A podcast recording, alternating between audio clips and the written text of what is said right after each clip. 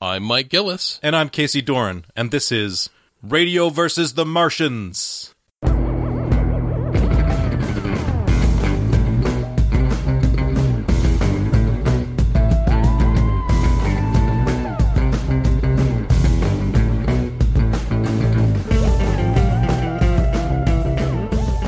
This month's single serving selection Fight Club. His name is Casey Doran. His name is Casey Doran. His name is Casey Doran. Oh, welcome everyone. Welcome to Red Pill versus the Martians. Oh no, no, no! I know we've we have we've been a long time since we've done this, but we have not fallen down that pit. Oh, I don't know if I consented to be on that show. No, no. Oh, by the way, you are now part of the manosphere, Patrick. Oh, no. I knew it would happen eventually. You're on about nine FBI lists now. um, so yes, we are back with another uh, single serving episode. And yes, this month we are breaking the first two rules because we are talking about Fight Club. Now, Fight Club was a 1999 film directed by David Fincher, who you'd know from directing Alien 3 and 7, and would later go on to direct Zodiac, The Social Network, Gone Girl, and The Girl with the Dragon Tattoo, and from a screenplay by Jim Uhls, who also wrote the screenplay to Jumper, and mostly, aside from that, short films. This is based on a novel by Chuck Palahniuk, and who boy, I really don't know how to feel about this movie, and I hope this conversation will help me figure it out because uh, this month we've got a returning guest. He's friend of the show, and hopefully uh, a nice balancing uh, presence that I hope will make this conversation uh, even better. Mr. Patrick Johnson, welcome back to the show, Patrick. Hey, hey, thanks for having me, guys. So, Patrick, let's dive right into it. Um, if you had to synopsize this movie in like a paragraph or two, what is Fight Club all about? Oh, uh, a white collar everyman who is alienated from society himself and, uh, because of his insomnia, even reality, finds solace in in in community with a bunch of uh, men's groups and support groups before realizing that the greatest support group of him is uh, fighting with himself and uh, starts a starts an organization dedicated to men men being men and then moves into some some light terrorism to keep things keep things spicy Yeah. um, man, this is this was this was a fun ride. I, I haven't seen this. I haven't seen this movie in so long. I'm a very different human than I was last time I went through it. And even though there's a lot that I can't enjoy in the way that I, I used to, the film looks very different. I, I thought it was still a pretty fun ride. Um, but oof, 20, 2021 eyes uh, make a lot of things seem pretty different than they did in the past. Yeah, the way I the way I described this to Patrick Mike was that this is a millenarian pre-social media red pill terrorism manifesto. that's that's with, some comedy. Yeah, it's. I haven't watched this movie in 17 years or so. So it had been a really long time, and this was something that mostly existed in my long term memory. And this was a movie when that came out when I was 20 years old, and I fucking devoured it. I was, I just, this is a quotable movie. I watched it in the theaters twice, which was not something I did a lot back then. It was one of the first DVDs I ever purchased. And, you know, I've been kind of terrified to revisit it because I love this movie. It was from that time in my life I was kind of discovering film for the first time that I was getting into things like, you know, Quentin Tarantino movies and the Coen brothers and M. Night Shyamalan and Donnie Darko and Kevin Smith. And clearly there are things on that list, some of whom have aged way better than others. And when you said this was something you wanted to cover on the show, I have to admit I was kind of terrified.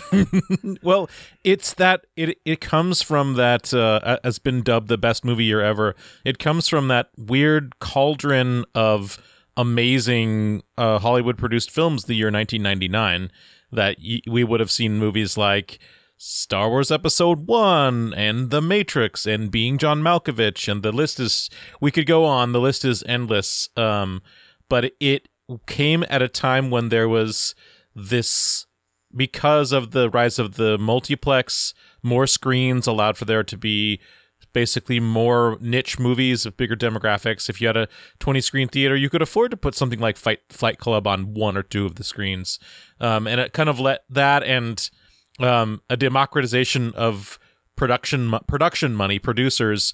There are just so many insane auteur director driven movies, and this is one of them. I mean, what did what did uh, Fincher do before this? He did seven, Alien Three, Seven. I mean, there's a And lot of it. dark, That's it. kind of edgy movies that are uh, very visually interesting. Um, frequently, not just dark in tone, but dark visually. Right, and this is obviously a dark visually. This this has a dark tone. Um, but the strange part about this is it's a comedy, and it is his by uh, is up until his catalog now, and I've seen them all. It's his funniest movie, which which says something about someone who is a who is self who describes himself as the type of director who likes to depict people doing terrible things to each other in basements. Well, mission accomplished. This that's the mission statement of this movie. Um, and here here's the thing. It was the perfect movie to come out when I was 20 years old and getting into and I wanted it was the height of my edge lord period where I thought that I was smart and I was a smart cultured film guy and even though I hadn't seen fucking anything at that point that came out before Jaws um but I, it it was one of those movies that I felt like I was watching cinema, and um, it's it's a weird thing to look back on because that's that's a time in my life where that that's a time in a lot of people's lives, but in my life particular, where a lot of your opinions are half formed and kind of embarrassing, and to go to something that I loved this much, um, I came away with a lot of mixed feelings about it watching it again, and like you mentioned before, Patrick you can never really love it the way you did when you first saw it. And there is the hindsight. And I just kind of came away with this movie at times feeling kind of weirdly uncomfortable, where I'm like, okay, is this a scathing satire of toxic masculinity and these like MRA style cults of violence and angry, disaffected men who get pulled into this like death cult? Or is it kind of a weird celebration of that and glorification of that? Or is it somewhere Right. in between? And I just, I ping pong back and forth. And there's so many things that have happened between 1999 and now that have totally recontextualized so much of this movie. And I don't know how to feel. Pa- Patrick, how'd you feel about it on rewatch? Um, I I have this thing where sometimes I'll, I'll read something online or I see a clip that I really really resonates with me that speaks to some part of me, and then I find out that it's said by the worst people possible, and I, I, I feel the need to distance myself from it emotionally.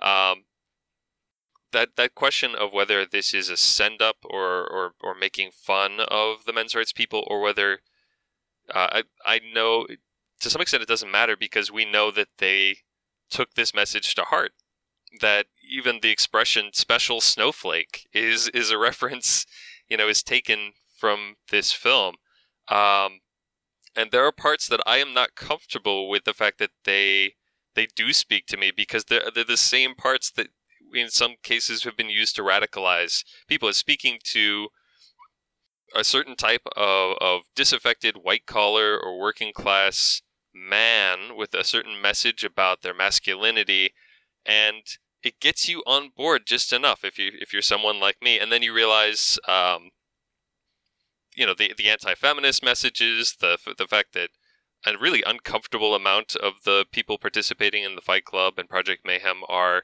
just white males that all look basically the same.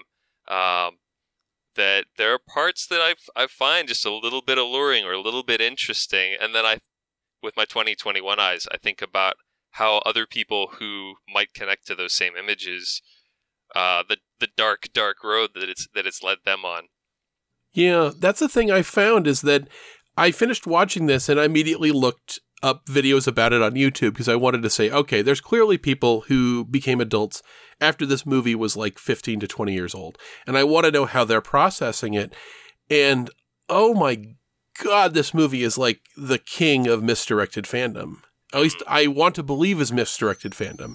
So I would see these videos from people that are, have titles like, and this is an actual one Fight Club, Nietzsche, and the Crisis of Masculinity. And it's basically just regurgitating the sort of gospel of Tyler Durden, Mm. where it's taking this sort of stuff to heart. And this is a movie that definitely came in that that wave of the late 90s and it's a much more radical version of something that I would call the white guy on ennui film Mm. where the white guy on ennui film and American Beauty is probably the most um, notorious example of this.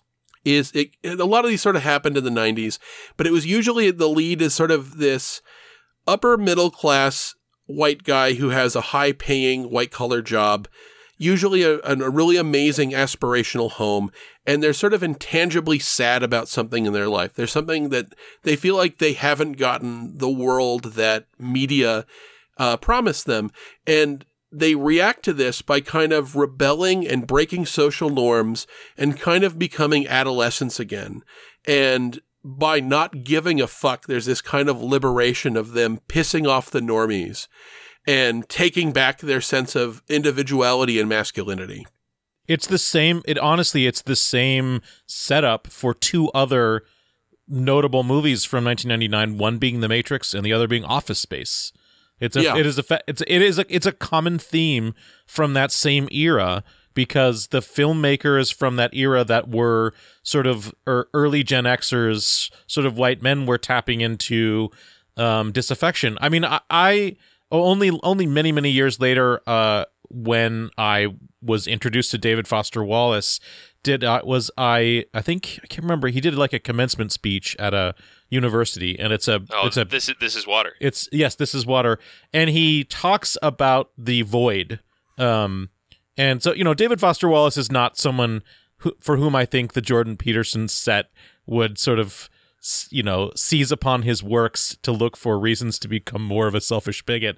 Um, but I mean, his big point uh, about his big lecture to these uh, or advice to graduates is you have to be careful because there are all these ways in which society has told us that this is where you're supposed to go and most people enter middle age feeling this void about like I went where they told me I was supposed to go and now there's nothing here um Yeah. and so that's a that's that is a setting aside the masculinity point uh, which is obviously such a fucking huge part of this movie. Um, The the germane part is that people of a certain age, especially the Gen Xers who had sort of maybe came out came as teenagers in the late '80s or early '90s and were into the workforce and approaching their 30s, were thinking like, "This is fucked." Like Yeah. we the baby boomers still control everything. Um, the work that we're doing is essentially meaningless. Um, the Gen Xers had already been the the generation for whom they couldn't be marketed to, right? Because they because they were at least aware enough culturally to understand that marketing is marketing. Um, so that the whole message of the the sort of eh, intensely curated society, a c- consumer society, was already at least uh, had to at least be taken ironically if you were from there. So I think it I think it at least signals to people some kind of a some kind of a real you know itch in the brain uh, of people who are of that age. I also think that uh, this is one point in its favor, and probably the reason why I I I was attracted to it when I first saw it was is that there is a there is a very deep sort of Marxist um, revolutionary idea at, at its root, right? They never use the word capitalism, but for sure, this movie fairly well advocates that the society that's based around making us work so we can spend and buy things we don't need um, because we think that will make us amazing is a lie. Yeah, it is a lie. I can I can definitely agree with you on that. They don't say capitalism, but the, the pressures of capitalism, the alienation you have at work, because you're not making anything for yourself, and you're not keeping most of the money.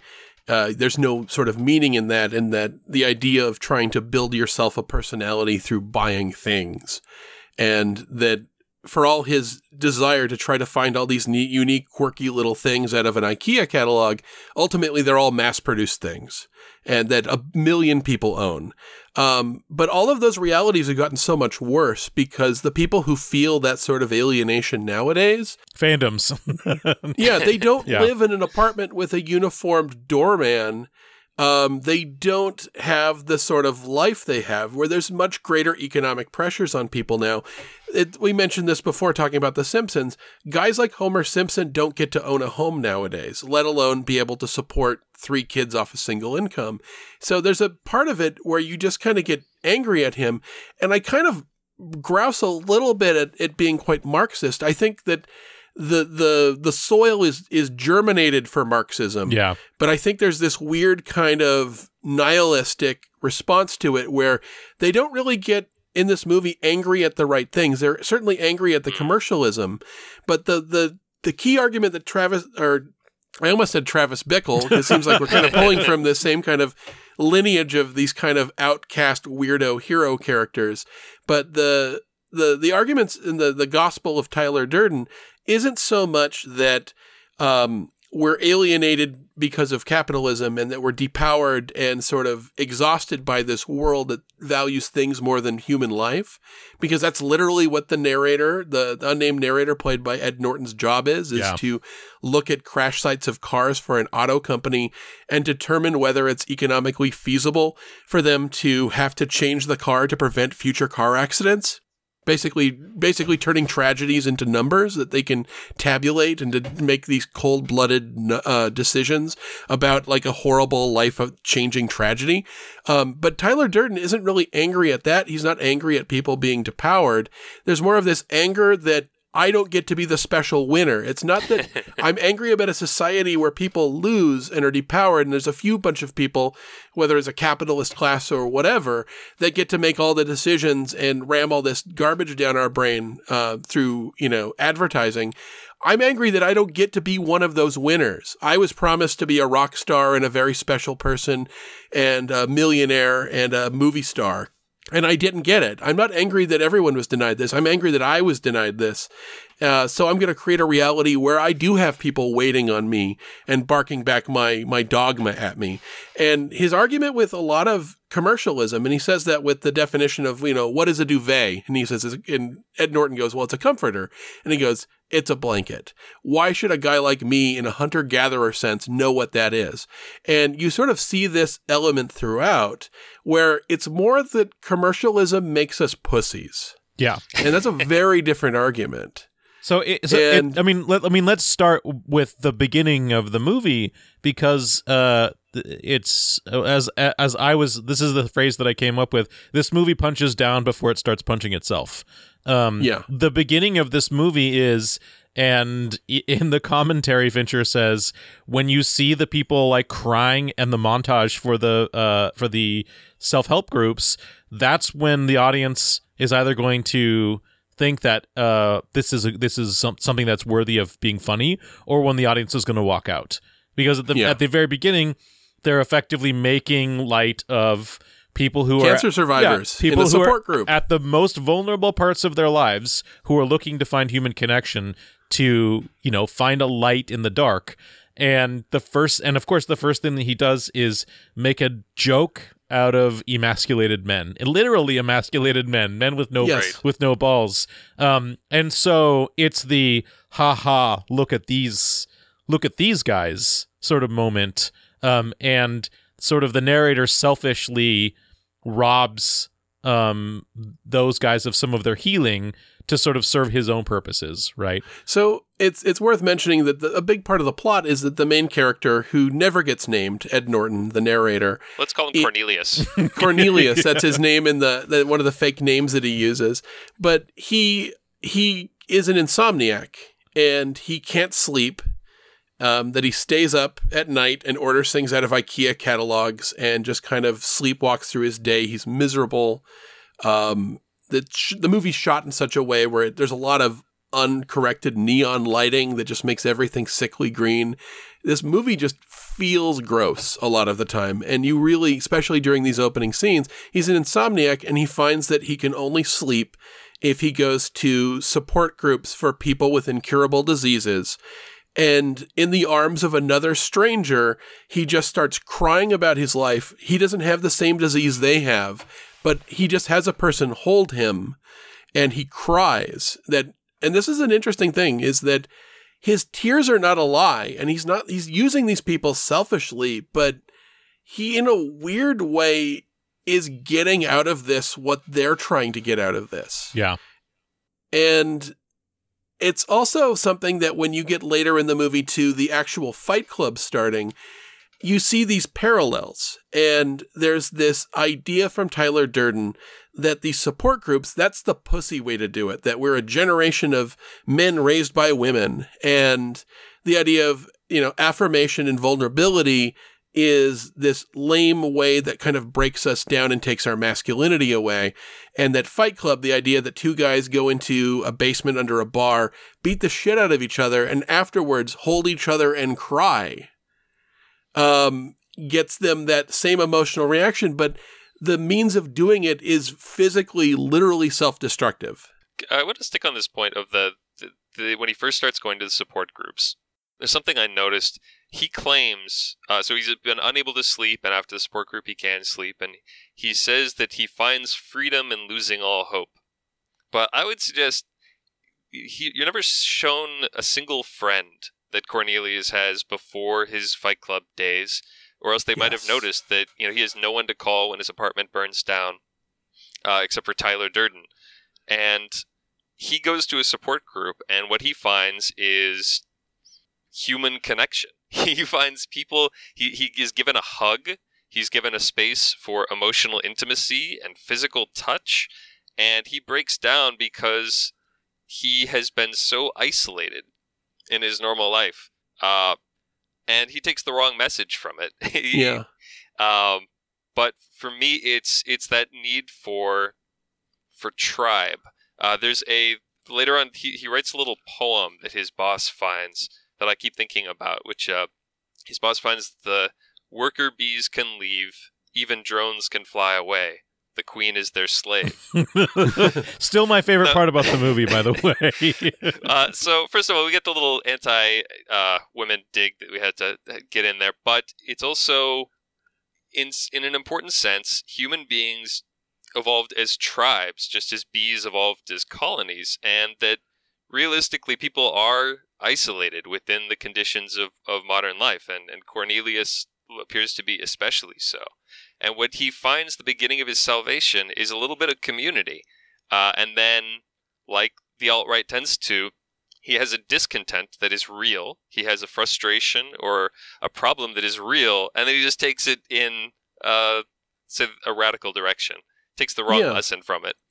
Yeah, and it's it's interesting to note also this is another one of those elements of a movie that could only be made in the late 90s, not only because just 2 years later it would be impossible to make a movie that ends with skyscrapers coming down and Right. explosions. right. but it's this movie that takes place in this area of our history where there seemed to be this kind of, you know, declared neoliberal win in like the Cold War that we are the last surviving world power and that we are at the end of history and they actually say this in Fight Club you know, we have no great war we have no great depression as if the only way that we can have a sense of of our own masculinity, the only way that we can have a sense of identity and purpose is through death and conflict Yeah. and tragedy. I mean, doesn't doesn't Tyler Durden doesn't Tyler Durden tip his hand to this later when they're asking each other who would you rather fight, and he says Hemingway.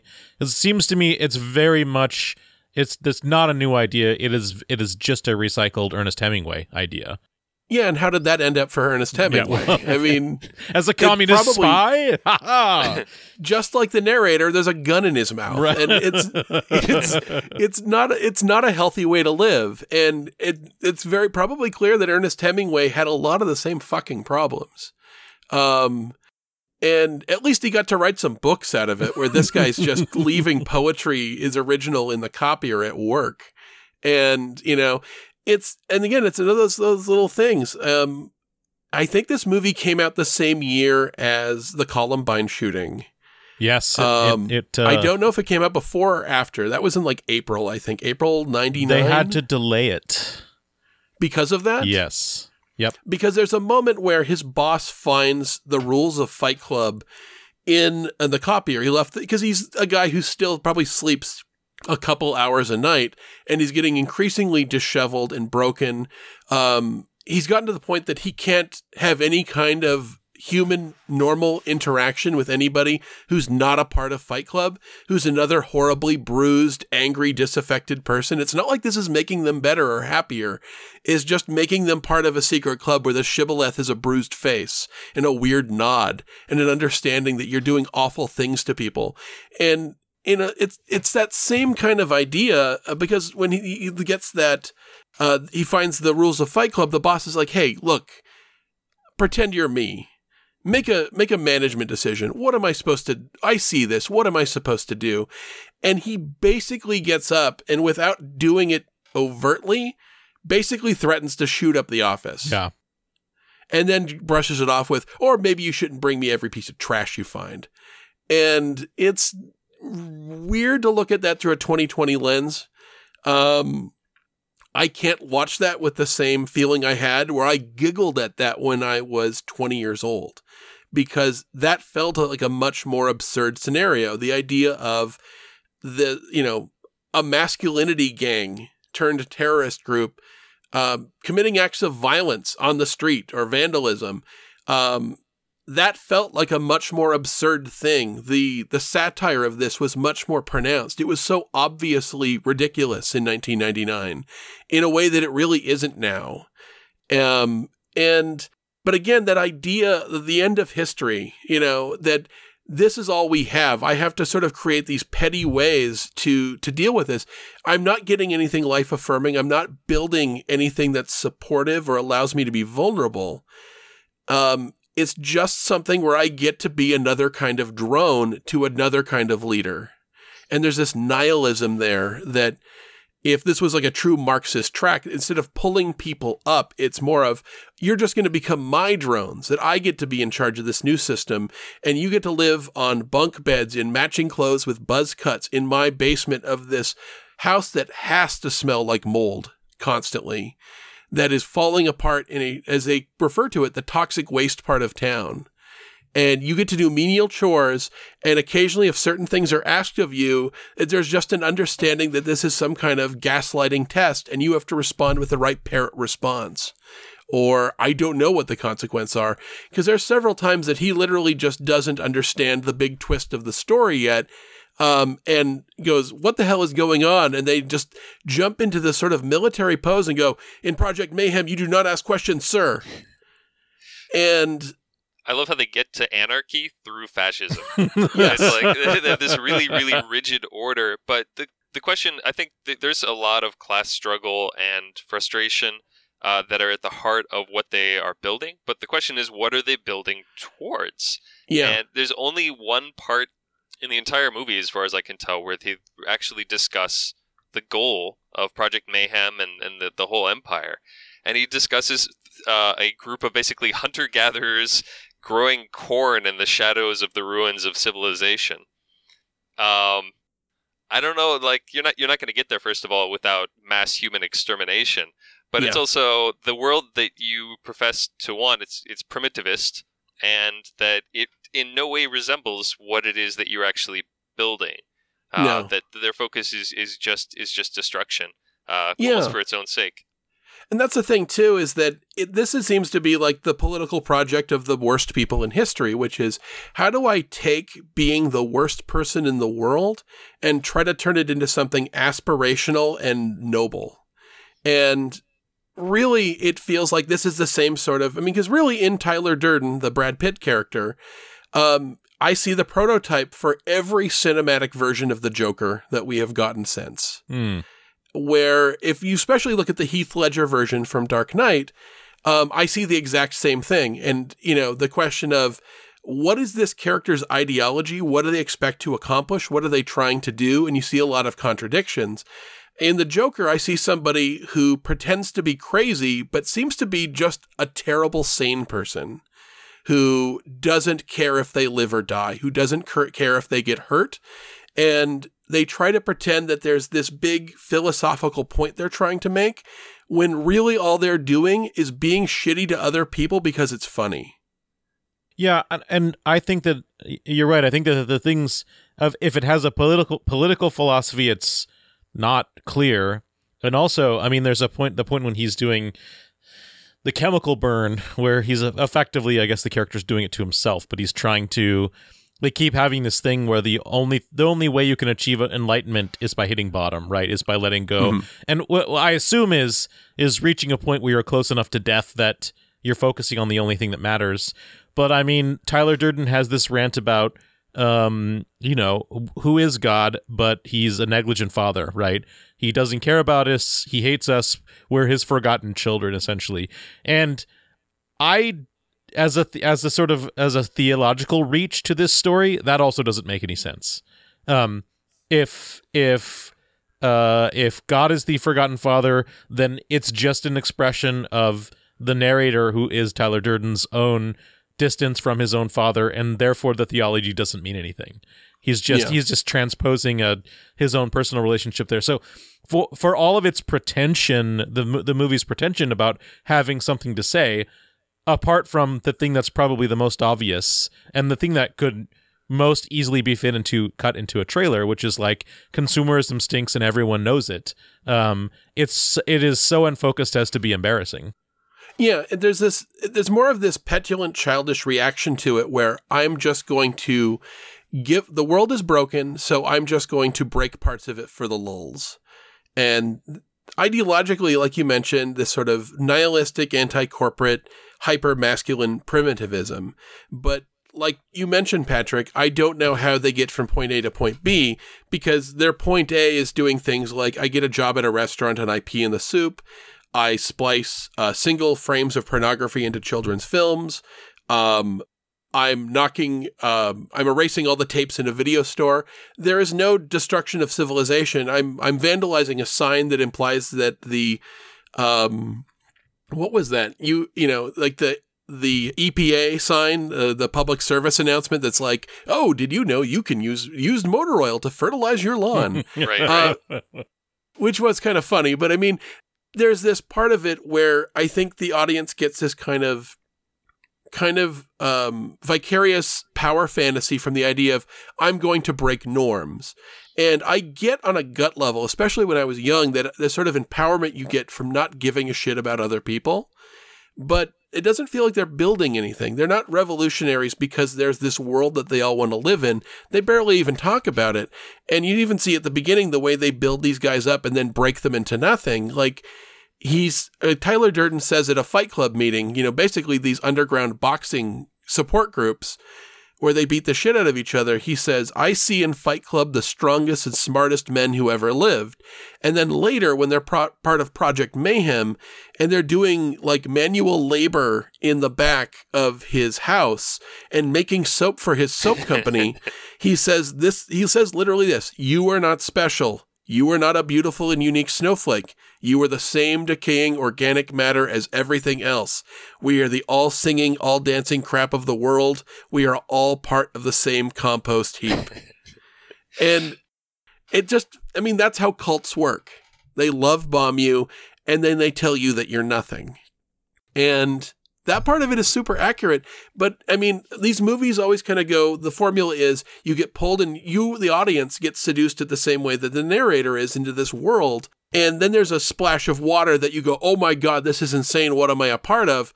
But I don't really understand what it is that gives him that splash of water. I, I really don't get it. Because it never really feels like the movie has anything to say other than, oh my God, he's going to blow up these empty buildings with these credit card servers in it.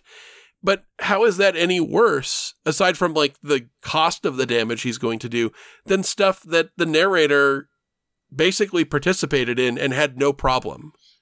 I, I don't understand. He was they assaulted the police commissioner and threatened to cut his balls off in a bathroom. Um, Ed Norton's character locks the door for them as they go in there. he doesn't really have a problem with any of this. He's part of all sorts of shit, but it's only in the moments when either someone he likes personally gets hurt or, you know, he might personally be affected by pee in his soup at a restaurant. Um, or, you know, because to me, and again, this is, I'm not more conservative than I was when I was 20 years old. I, if anything, it's the opposite. Um, them blowing up empty buildings with people's credit card records in it is some of the least objectionable shit that I think they do. Uh, I did want to point out that that is the pretty much the exact plot of season one of Mr. Robot. Is that a man with multiple personalities and uh, disorder takes down the public debt record? Uh, the difference is that in Mr. Robot, there's a season two where there's a fallout from this, and it ends up, although it was supposed to be a strike at the evil corporate empire, uh, ends up hurting real people through the economic damage that it uh, that it inflicts, and doesn't really uh, achieve the ends that the protagonist thought it would. Uh, whereas here, interestingly, the book ends differently. the The idea that the credit card companies in the buildings all going down um, was something that was specific to the to the film. Um, but yeah, how does it how does it get you closer to to any of the things that you've been talking about this this entire movie, other than it's a strike against the corporate world, who are one of the I guess there's sort of two antagonists uh, in this film that all this rage is directed at. One is just corporations in general, uh, and then the other is the wealthy who depend upon the working class that join the fight clubs. Uh, you'll notice that the people who make up when he's traveling around the country, trying to seek out where fight clubs have been built up, they're always composed of like restaurant staffs and uh, just blue co- blue collar people from around, and so there is this deep sense of it being a classist struggle.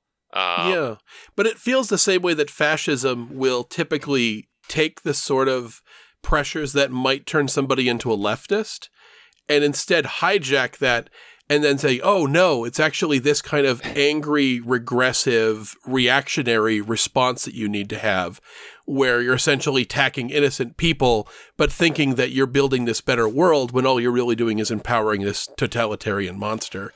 Um, it it isn't a a leftist response, but again, what did the Nazis call themselves? They basically the German National Socialist Party. So they're using a word that they're the opposite of, and people, frankly, they round it up. To you know, that's really what Tyler does. He's acting like he's doing something populist, but he's really not because there's never a sense that he gives a shit about people. He's just building a cult of personality. Exactly. Uh, it is ultimately isn't the it's the crisis here is a crisis of meaning. Uh, in the same way, where I get the Marxist part is Marx talked about the the alienation of a worker who is working towards something that's not their their own product that someone else you're working towards someone else's end someone else's what someone else is building and ultimately towards someone else's wealth. And one of the parts that I do find compelling is the idea that you're born into a world that you don't get to own in some meaningful sense and that the meaning has already been purchased it's been it's been bought out. I do in the beginning of the movie he's talking about when corporate when we go to corporations go to space, they're going to start naming everything. We're going to have planet Starbucks, mm-hmm. uh, and I think there there is something there is something lost there. There is something that I feel in me a desire to to strike back at. Um, the difference is I have empathy as a person. Yes. I guess is what keeps me from being you know falling for Tyler Durden. As you know, this is the this is the difference in, he has a line at some point where after he's been following Tyler for a really long time, and he says, I don't know if sardonically or not, he says, "I used to be such a nice guy." Yeah, and it's like at no at no point does he really demonstrate empathy for a single other living human being, except for maybe Marla at the end at the end. Yeah. He treats her like shit for most of the movie. Yeah. I mean, if we want to get into the character of Marla so, Singer. So let's talk about that. that was one of my notes for sure, because there are a few female characters, but the only really one that matters, which is Marla. And the tip off is the generation of men raised by women, right? Mm-hmm. Like it's this, it's this very much a, a a the deep distrust of women, and I guess the modern equivalent would be like the um, involuntary celibates, you know, like the, that that kind of for whom the women are the enemy um, because they they don't they don't give me what I actually need. I think that if you were to cast, if you were to have to write a different scene, there's there's a scene that doesn't happen in, in this movie that they deliberately chose to not include because they didn't want to make the character that evil. What would it be if Marla tried to join the Fight Club? Mhm. Uh, and you know the answer would essentially be is that they would beat her up and eject her, right? Or Yeah. or they might there might be a scene of implied or direct sexual assault. Um, because the the implication is essentially is that um we're in this free space. Like when you're in Fight Club, you're in this fucking free space and the rules don't apply and expressing your masculinity is like the is is like the reason why you're here, being able to have unfettered sort of space to be a man. And I, obviously, the movie does that because it would become a completely different parable by the end if they didn't. Um, but uh, I don't know what's your what is your take on the, your guys' take on the character Marla? Because I think it's it's handled with kid gloves because they have to have a date movie character, so women who are going with their boyfriends will have some kind of a character to relate to. I think if you look at the treatment of Marla by the main character, by the narrator, it's there's this petulant kind of pre-adolescent misogyny that he has towards her. It it's almost always a sense of anger or jealousy or what are you doing in the boys club that he always has because at the beginning she's somebody who starts showing up at these support groups that he goes to cry at and he can't cry when she's there because he can tell she's a faker too because what is the first place she goes to? Testicular cancer. And he just sits and glares at her and he fantasizes about ways he's going to grab her and scream in her face and tell her to get out. And he just he's like stewing on it and he goes if i had a tumor i'd name it marla and he's just and then later when she starts hooking up with tyler um they basically just have angry crazy dirty sex in a room that he doesn't see and at that point he's just angry at her because to him she's stealing Tyler away from him, that she's stealing attention away from him, that he's entitled to. Why are you, why is a girl ruining my thing? This is my thing. Why is she here? And even when both him and Tyler are alone together, they talk about her like she's trash. Like, eh, get rid of her. Why is she doing here? And it's really weirdly uncomfortable watching it now. There, there is this kind of, this sort of ugliness to it where he mostly acts sort of annoyed, even when it's clear that she's on the phone with him and took too many sleeping pills, and it's like a failed suicide attempt. Um, he's happy to just let her die, and it's only because Tyler goes over there um, that she lives. And who knows why Tyler went over there? But you know, it's I don't know. I don't know how to feel about it because it just from her point of view, this movie is fucking bonkers. And it's her being gaslit by this guy who hooks up with her and then screams at her to get out of his house. Because again, we've danced around it, but the twist of this movie is, of course, and this was a much more shocking thing in 1999, that Tyler Durden is an alternate personality of the narrator. That he occasionally slips into this other person uh, usually, and it's sort of implied that it started happening once he went to support groups and started sleeping. He wouldn't really fall to sleep. He'd just become Tyler and uh, live out this other life, living in this shithole house, um, having other strange jobs and doing all this stuff, and eventually forming a cult.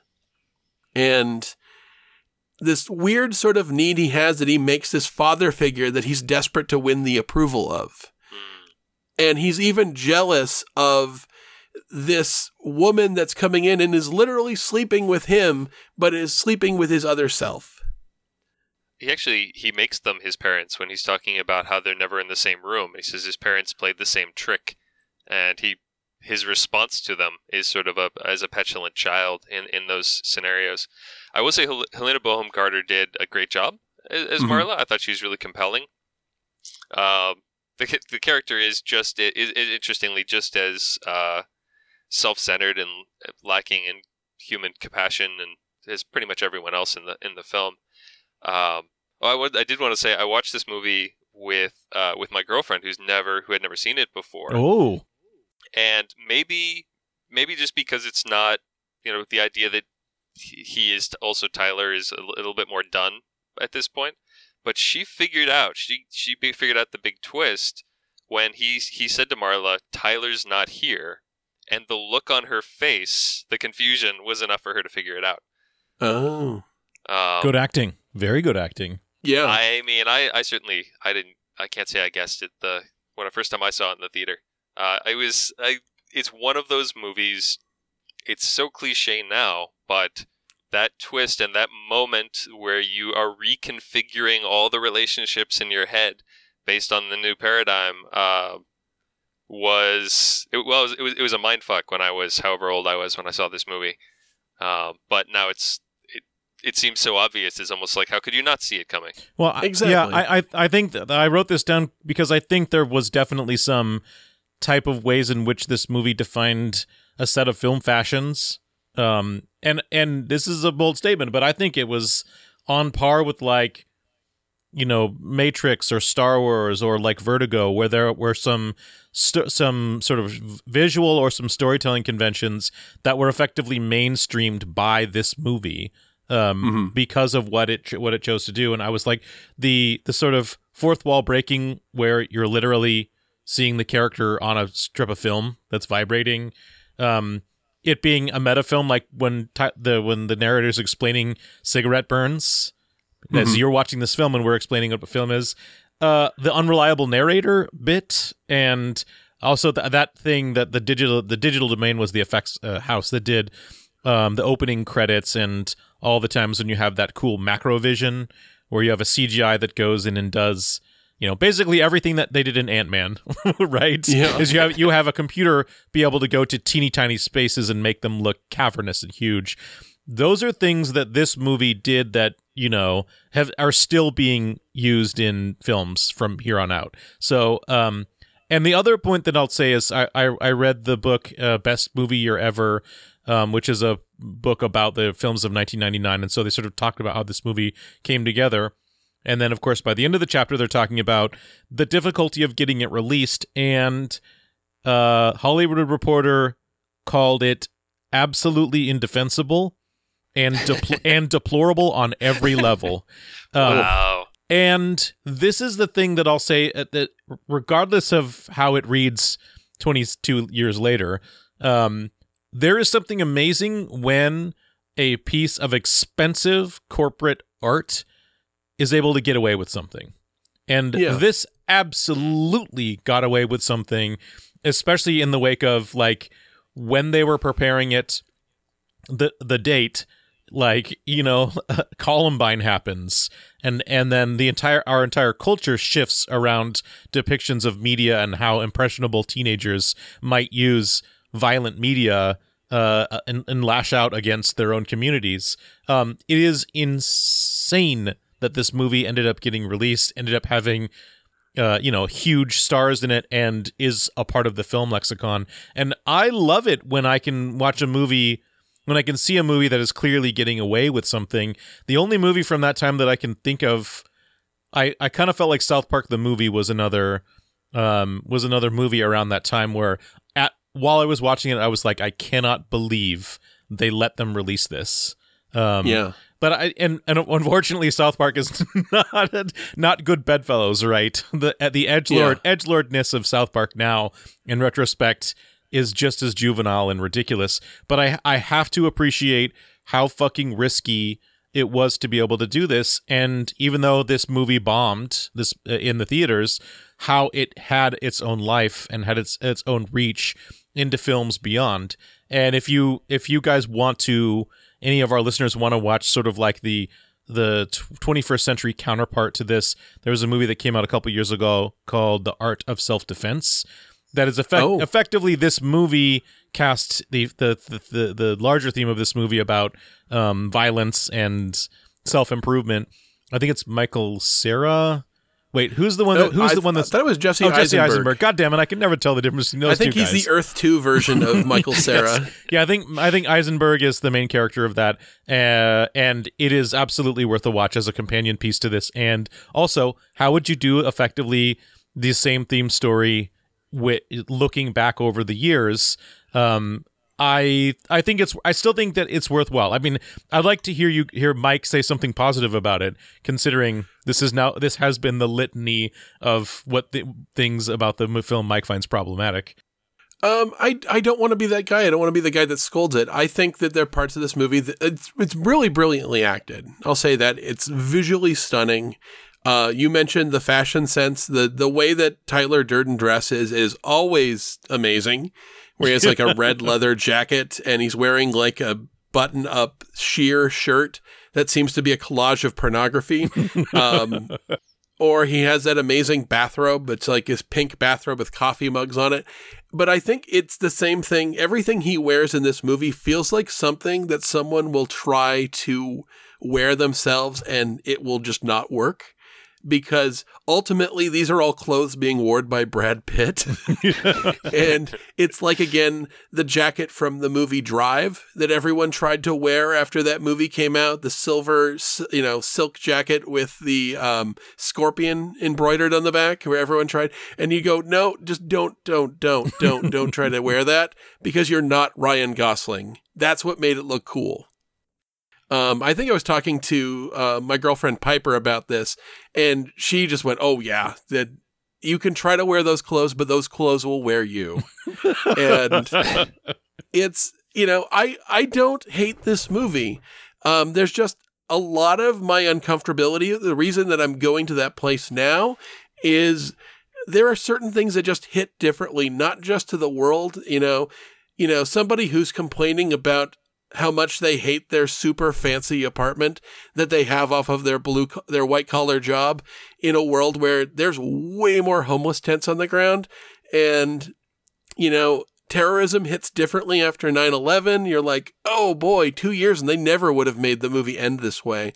Um, I've had you know, just specific to myself, I've, you know, just through this last year living in, in pandemic world, have gone through both depression and insomnia. Um, I have had a diagnosis of testicular cancer. So that part of the movie hit really weird when I watched it this yeah, time. Yeah. Um, not only because it made me think a lot about how, and again, this is kind of like our friend uh, Becky Friedman talking about how the fact that she's actually a linguist gets in the way of her enjoying the movie Arrival in the way that non-linguists just love it. Um, I know too much about testicular cancer now for for certain things to not hit me wrong and going, oh, it really doesn't spread from one testicle to another. You know, that's not really how that works. but also remembering that you know, treatment for that stuff is very different in the year 1999 than now. That I was super lucky to get it in 2019. Um, when you look at the sort of horrible surgeries that people like Tom Green and and um, wow, what is his name? The bicycle guy. Lance Armstrong? Lance Armstrong, yeah, yeah the Live Strong guy. Um, they had way more advanced cancer than I did, but it just you know, the way they talk about it in that support group, and I'm like, isn't this one of the more treatable kinds of cancers? Maybe it wasn't in 1999. Um, I've never needed a support group, despite the fact that I had moments of sheer existential terror. Um, but I mean, all that aside, I I don't hate this movie. So I guess it seems like we're kind of getting close to it. So I guess we'll just get to the final question: Is Fight Club worth your time? Patrick? I, I had fun going back to it. I think that they're for for all of the ways that are, that are problematic, and for all of the issues that you can pull out about it, and all the things that hit differently. I think it sparks some interesting ideas, and some interesting conversations, and as you say, just for the just you know for Brad Pitt with his shirt off, right? Like just for the price of admission, uh, you get some really. Uh, I think it's it's still it's still a ride. Um, and I I had fun going along on it. Um, yeah, so I, I think Fight Club is for me absolutely still worth going through. I think it sparks a lot of interesting uh, interesting ideas, and there is for the people who maybe take this took this movie in the wrong way. I, I ended up thinking about I was listening to a podcast or someone talking about radical groups are often people who don't have the three basic con- sort of consumer needs of security, dignity, and hope.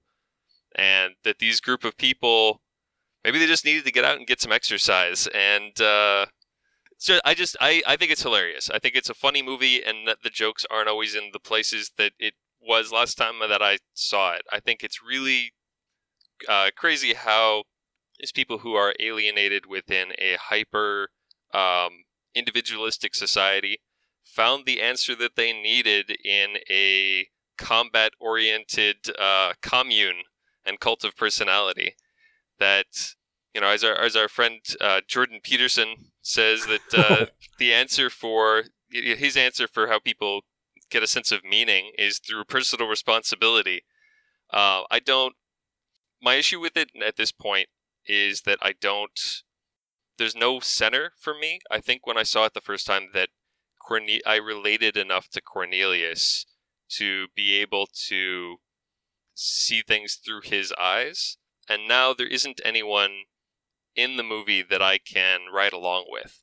Uh, that the lack the lack of empathy makes it difficult for me to uh, view these people as anything other than the other. Uh, it's in, in 2021 where we can't. It's, it's so difficult to get along with people from from a radically different uh, side of things. I I identify these people as the toxic part of men's rights movements, Mhm. and there's a conversation that I want to be able to have here, but uh, it, it's so touchy, and uh, ultimately the parts that I relate to the most are the parts that I'm most uncomfortable with. Hmm. Um, but for all for all that, it I, I had a, I had a good time going back to it, and I appreciate you guys having me on to to, to go through it. Yeah, uh, not a problem. And I, I, Mike, I'd say um, that it's this is I view that you could gotta kind of view this movie in the same way that you would watch Gone with the Wind. I think this is an incredibly watchable movie for a two hour and twenty minute film that does not seem like you're you're spending two two almost two and a half hours watching it. Um, it had the same. I I remember at the time that the thing that I was the most skeptical about was the film's sort of central idea, which is the central idea was is that there was sort of self liberation through violence, through some some sort of like release valve through violence. And I thought, like, well, maybe the maybe people of the world do need a fight club, but it can't be fighting. Um, and na- and my only thought and my thought really hasn't changed. It's just that looking at it now, on top of all the other things where Tyler Durden should be talking. The next breath where he talks about the things you own end up owning you, the next thing should be like, I also have a bunker and immigrants are the problem and come and look at my rifles. Like those should be the next thing that he starts talking about. Um, the thing that I th- thought was like maybe this is just a story about head trauma because of course the narrator is getting a healthy amount of brain damage for every Saturday night that he goes out. I uh it it is it still has this insane frenetic motion that that moves it so for something about the the Dust Brothers soundtrack to me was so cool back then, and it still is the most interesting part of the movie to me. I think because it to- it tonally creates this like hyper real um sort of like it would have been it would have been like cutting edge back then right this sort of electronica score soundtrack as opposed to the sort of boring um string orchestra or orchestral soundtracks you've had before something about it just seems like it is singular and special it, that is a Yeah. special snowflake um and i still think that to be true but like i said maybe it's a kind of a movie that needs uh needs a panel discussion after it just like Gone with the Wind to talk about the and contextualize it uh and not let it become a thing that lets bad ideas fester Yeah, I came away with this, and especially this conversation, saying I think this absolutely is a movie that's worth your time. I think it's a movie to grapple with. Uh, not only because you get to see a lot of really great actors, uh, Brad Pitt, Edward Norton, Helena Bonham Carter, even Meatloaf, who, uh, if you're not familiar with Meatloaf, kids, um, his music career is essentially if I tried to be Fabio. Um, he basically looks like me as an Anne Rice character, but he has like a flat top in this movie. Uh, and, um, but I mean, you get to see these people very early on in their career. You see Brad Pitt at a time, I think it was this and 12 Monkeys. He's really trying to break away from the beautiful heartthrob guy and play these characters that are frequently kind of repulsive. And it's kind of cool to see him stretch. And you see how talented these people really are in this movie. Um, it's beautifully shot. It feels gross. The movie frequently seems like it has a smell. Yeah. Um, yeah. Where there's just you can smell a mildewy, gross sweat. Like they even talk about it. That sort of like room temperature hot dog smell mixed with blood that you frequently kind of have in this movie. Um, I still can't tell you whether or not this movie glorifies the character of Tyler Durden or condemns him, because I think ultimately this movie is very sloppy and doesn't quite stick the landing at the end for why he turns on that guy. And it's not because, you know, I'm this, you know, you know, repressed conservative scold. I spent a good portion of last year cheering on the burning down of a police station in Minneapolis. So I am not a person who's like, oh my God, I can't believe this thing, you know, encourages blah, blah, blah. I'm not that guy.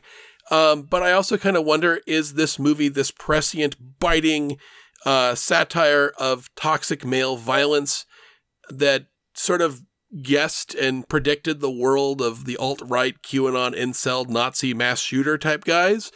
Or is it just enjoying reveling in that stuff so much that it forgets to condemn it in a convincing enough way that these guys miss the point of what it's doing?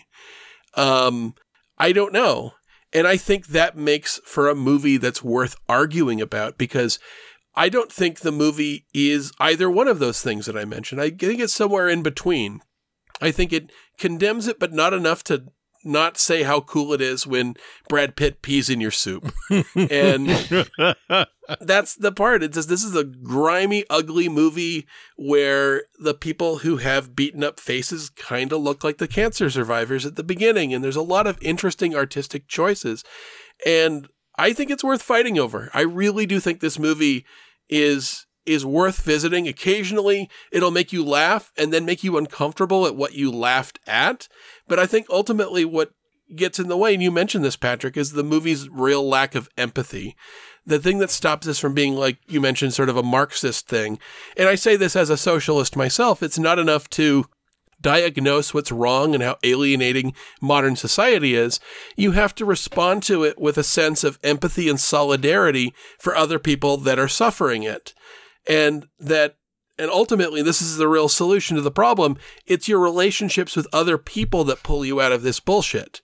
And I would recommend as an alternative to this show, this uh, this movie, uh, the TV show Lodge 49, which has a lot of the same sort of just soul crushing living in late capitalism sort of feeling, but finds a way to to do a wholesome version of how you respond to that sort of broken world that you live in, and it's ultimately loving and caring for and being cared for in return other people. That's really what it is. It's giving a shit about people and giving them a reason to give a shit about you too. And I think this movie is oh my god, I just I'm I may be just ranting a little bit now, but it just feels like it doesn't quite get it. You mentioned the art of self-defense. I guarantee that movie probably stuck the landing in a way this one didn't because it has hindsight.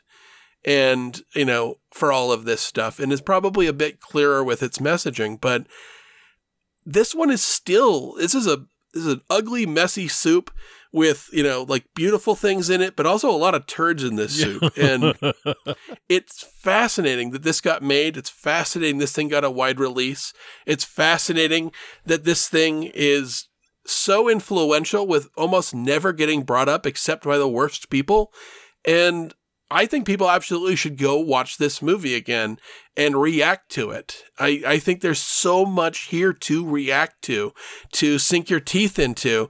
I would be interesting to see what David Fincher thinks of this movie 21 years on. Yeah, no kidding. I, I there's there's something here. So, oh man, and I, I just have one on last one last thing that I was thinking about with this movie is I was trying to think of a of a parallel movie in the last couple years that uh, could have sort of been decried as as indefensible in the same way that it was when it was released. And the only movie that I could re- I could remember that evoked the same sort of reaction that I was thinking about was Rambo: Last Blood. Um, and if it's a choice between watching Fight Club or Rambo: Last Blood, it would be Fight Club every time.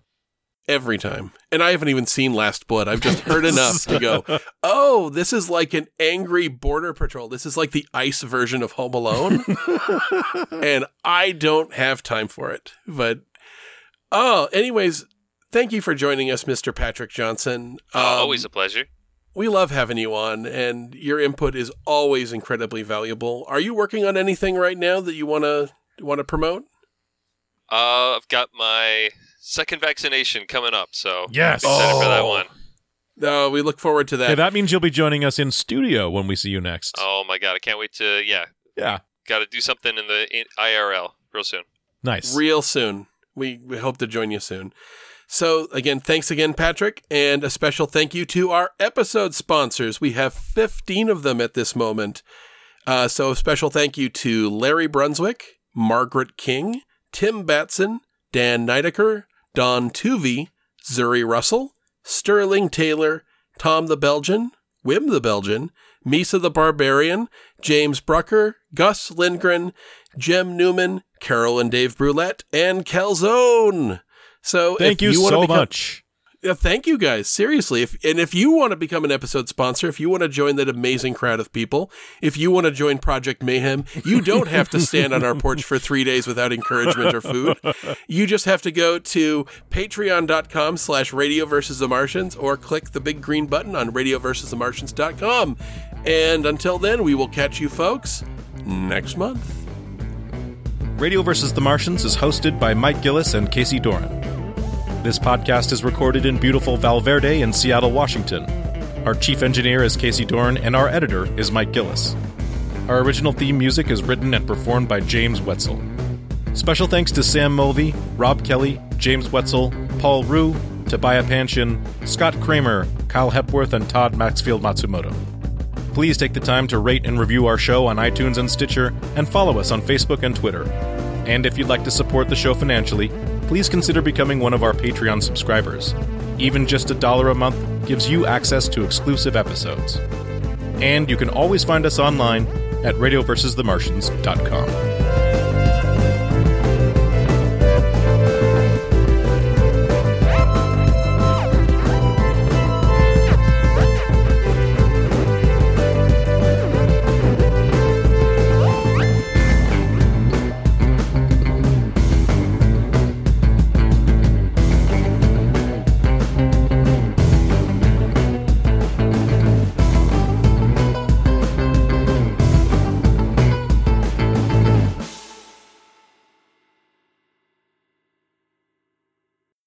want me to do? You just want me to hit you? Come on, do me this one favor. Why? Why? I don't know why. I don't know. Never been in a fight. You? No, but that, that's a good thing. No, it is not. How much can you know about yourself? if You've never been in a fight. I don't want to die without any scars. So come on, hit me before I lose my nerve. Oh, God, this is crazy. I, She'll go crazy. Let her rip. Hey, I don't know about this. I don't either, but who gives a shit? No one's watching. What do you care? Wait, what, this is crazy. You want me to hit you? That's right. What, like in the face? Surprise me. this is so fucking stupid.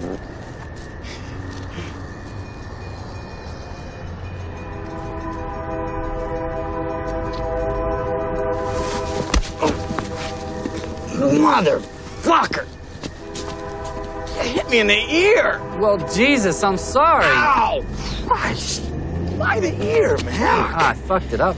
No, that was perfect.